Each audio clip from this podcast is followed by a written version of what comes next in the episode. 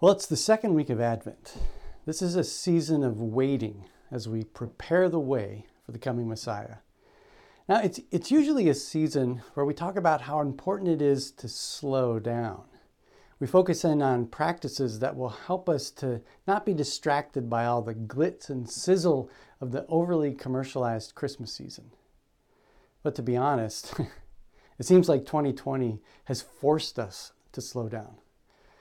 Perhaps this year we can catch the spirit of Advent more than ever before. Our Advent journey brings us to this little book of Joel. It's only three chapters long, and I think the message of this book is perfect for us in this moment. Let me show you why. So here's the key phrase for the book. We find it in the first verse of our reading Return to the Lord with your whole heart. Now, this phrase, it begs three questions. One, why should we return to the Lord? Two, how do we return to the Lord? And three, what happens when we do t- return to the Lord? Now, we find the answer to the first question in Joel chapter 1. Simply put, things are bad. Joel starts off by describing a swarm of locusts that invaded the land. Joel describes the swarm like a wildfire that burns and consumes everything in its path. It is a devastating force. Then the metaphor shifts and talks about an invading army that destroyed the land, just like the swarm of locusts did. Now, the original readers of Joel, they would have been like, yeah, we know that story. Remember, this is a story about a very particular group of people who lived in a place called Israel. Right here, in the heart of the land, Solomon had built a temple in the city of Jerusalem. This temple was the permanent version of the tabernacle that God had instructed Moses to build back on Mount Sinai in the book of Exodus. This building represented the promise that God made to Abraham and the covenant that God made with the people at Mount Sinai. God's presence would dwell in this place. It was an image of the Garden of Eden. It was a picture of how humanity could be in a right relationship with God. It was the source of life itself. Rivers of life flow from it. And Israel was planted as a holy nation to be a vineyard where the whole world could taste the sweet wine of God's love and see how the world was supposed to be. Now, Solomon built this beautiful temple in Jerusalem, but then things got bad. Solomon built the temple with slave labor, and he acquired his money through bad political allegiances. Then the people rebelled, and the nation split. The northern kingdom of Israel established golden calves to replace the temple to worship God, you know, just like the people did back at Mount Sinai. And they continually struggled with turning away from God. The leaders in Jerusalem, they became cruel. They led by oppression and were filled with greed, gluttony, and violence. they introduced foreign idols into the temple. It was ugly. Things were bad because the people had turned away from God. Then a swarm of empires swooped in on the nation. The Assyrians they completely destroyed the kingdom of Israel and, and they threatened Jerusalem. Now, we saw that three weeks ago when we were in the prophet Jonah with Pastor Megan. Then Babylon conquered Assyria and swooped in and surrounded the city of Jerusalem. Now, this happened two weeks ago during the time of Jeremiah that Pastor Brandon taught us about. And then last, last week, Pastor Megan uh, showed us Daniel and he was carried away during the initial siege of the city. Now, since last week, Babylon got fed up with Jerusalem and they completely destroyed it. Solomon's beautiful temple was now a pile of rubble. Now, this happened while Daniel was in Babylon. And we also saw last week how the Persian Empire swallowed up Babylon and now controlled Jerusalem. The Persians eventually let some of the people return to their demolished homeland, but it was never the same. Things were bad. Now, right now in 2020, I think we can look around and say, things are bad. As I record this sermon, we are in another pandemic lockdown. Infection rates are rising. The death toll is climbing. Hospitals are maxed out. People are out of work. Schools are all online. There is social and political tension. Wildfires and hurricanes have devastated much of the country. Things are bad. Yes, Joel, they are bad. So, what do we do about it? Return to the Lord. Okay, well, question number two how? How, how do we do that? What, what are you talking about, Joel? Now, notice how this part of the poem unfolds. Return to the Lord with all your heart, with fasting, with weeping, with mourning. Rend your heart, not your clothes. Now, that's a weird statement. To rend is to tear open.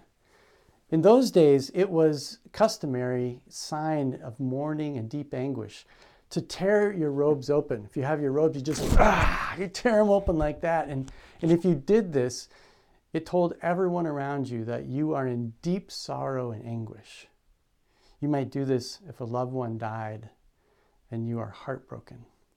It's like when we wear black to a funeral. This is a tradition in our culture that says to everyone, I'm heartbroken and in mourning, so back off. But let's be honest. Have you ever worn black to a funeral and it really didn't mean much to you? Joel looks at the people and says, Don't just go through religious ceremonies. God doesn't really care about those things. It isn't about being in a church building for proper rituals. You need to check your heart right now, tear it open Starve the junk out. That, that's what fasting does. Wash your heart clean with your tears of remorse and grief. God cares about your heart. What if we viewed this lockdown as an opportunity to engage these spiritual practices? Many of the things that distract us and define us, they've been stripped away. The pandemic has brought to us an opportunity to fast we are cut off from the normal social functions that tend to define us. Youth sports have stopped. Going to restaurants and gyms has stopped. Gathering in large groups for worship and celebrations has stopped. We are forced to be with our own self more than we typically are. How much time have you spent simply grieving over all the losses? Bring your broken heart to God. Okay, so things are bad. That's why we need to return to the Lord. And we need to do a heart check with fasting, weeping, and mourning. That's how we return to the Lord. But what happens when we do this? Notice what Joel says next. He describes God's character. Verse 13 is a quote from Exodus 34, 6 through 7. Joel goes all the way back to the story of the golden calf in Exodus. The people had broken the covenant with God only days after it was made. Remember when we talked about that back in September? I mean, in the midst of the people's unfaithfulness, God describes God's self to Moses with these words, words, and here Joel repeats them. God is gracious and merciful slow to anger, abounding in steadfast love, and relents from punishing. Let the words of that poem wash over you. The word merciful translates the Hebrew word rahum. It comes from the word meaning womb. God's love is womb like. God's love for us is the love a mother has for the child she has carried inside her own body. And the phrase steadfast love translates one Hebrew word, chesed. It means the loyalty one has because of the covenant relationship. It is love that will never, ever give up, even when there's nothing in return. And God is slow to anger and relents from punishing, which means is quick to forgive. As I read this poem, I think of the love a parent has for a child. A loving parent only wants what is best for a child. Now, yes, when a child does destructive things, the parent must allow the child to experience the natural consequences of bad decisions. But it is only for the purpose of bringing life to the child, never for the joy of punishing. And the punishment only lasts as long as is needed. This is the heart of God. Joel says to the people, Things are bad, but God is good. Turn to the Lord. Turn to the way of graciousness and mercy and compassion and loyal love. Be slow to anger and quick to forgive. This is who you are. This is who you were created to be.